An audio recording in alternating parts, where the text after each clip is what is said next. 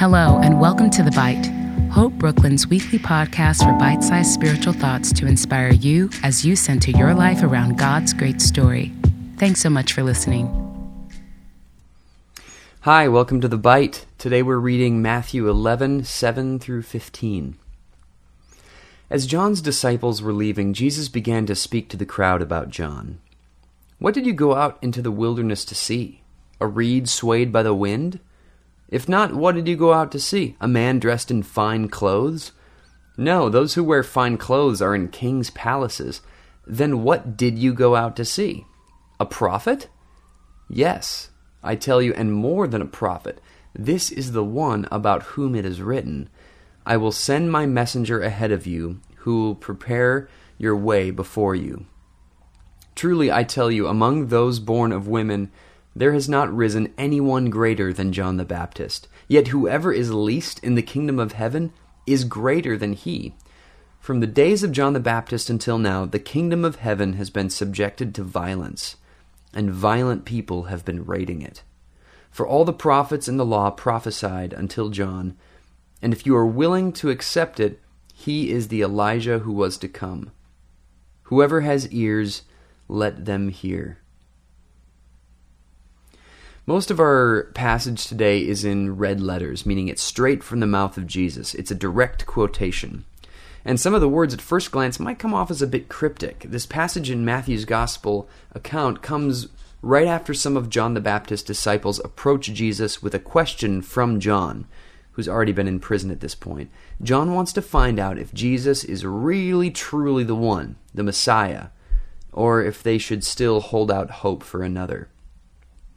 Joseph talked about uh, that passage last week with such eloquence, you should just rewind and check out his episode. But segueing into this week's passage in the 11th chapter of Matthew's Gospel, Jesus continues to go on about John, and despite what some of us may have been taught or have caught if we grew up in church or have experienced this phenomenon of Christian subculture, check out where Jesus scolds John for doubting him and just tears him apart. Oh, wait, he doesn't. And not only does he not have a single harsh word for John, he praises him. This is John the Baptizer here, the predecessor, the one who prepares the way for the Lord. Jesus even compares him to the prophet Elijah. Not only was he a prophet to the coming Messiah, he was Jesus' own cousin. And at this question that revealed such doubt, such uncertainty in John, a man at the end of his life and undoubtedly grasping at any sort of concrete certainty whether Jesus was the real deal before he goes and dies about it, and instead of making an example of him, calling him out, or condemning him, Jesus venerates him. He literally says John is the greatest guy to have ever lived. He exalts John not only in front of John's followers who've come to deliver John's question, but in front of the whole crowd of people assembled there. And then what Jesus goes on to say, I think, is even more perplexing.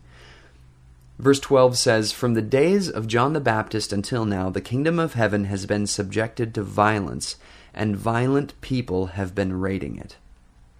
Another translation puts it like this Ardent multitudes have been crowding toward the kingdom of heaven.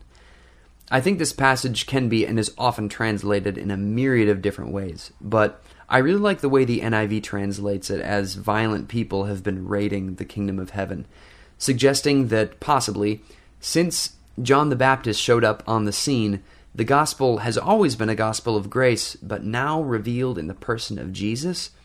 The ones hungry for this gospel and this grace are so eager and so voracious after it that they are even violent about seizing it. They want as much of this God and this grace as they can get, and they are rabid about it. I'm not sure if this is what Jesus could have been alluding to, but it seems to be a significant statement about Jews and Gentiles as well. One of the fundamental shifts Jesus brought about, especially among the religious order of his day, was to suggest that grace and salvation were for the non Jews as well, which was unspeakably scandalous. It brings to mind uh, a story later in Matthew about a uh, Canaanite woman whose daughter was demon possessed, and when petitioned for help, Jesus says that it's not right for the children's bread to be thrown to the dogs. And the woman comes back sharp as a tack, saying that even the dogs get the crumbs from the master's table. The kingdom of heaven has been subjected to violence, and violent people have been raiding it. The ones who are ready to enter the kingdom aren't necessarily the church folks, the Jews and holy hierarchy in this case. It's for those who know that they need it.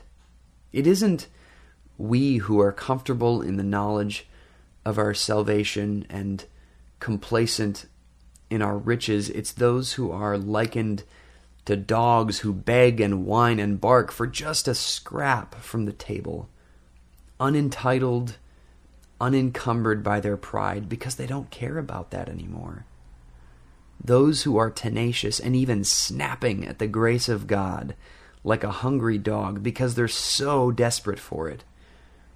Calls back to the list of attributes of those who qualify to enter the kingdom earlier in this same gospel the poor in spirit, the ones who mourn, the meek, the hungry, the invisible, the marginalized, the cast aside, the ones who have made themselves small and empty.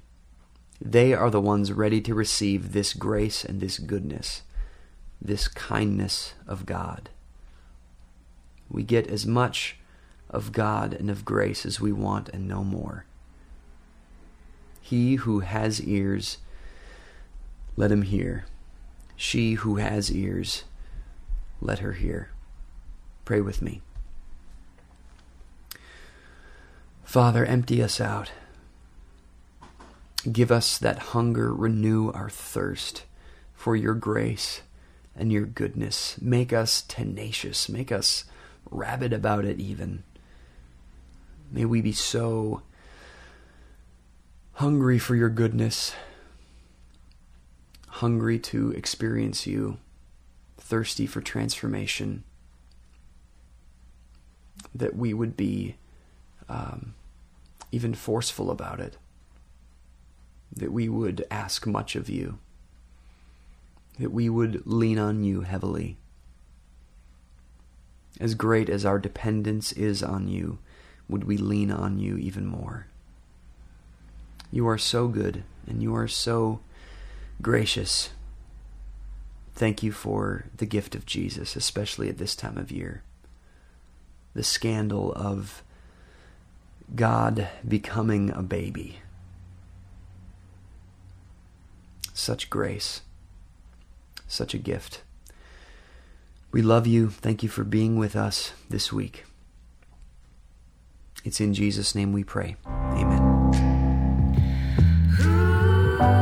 Thanks again for tuning in to another episode of The Bite.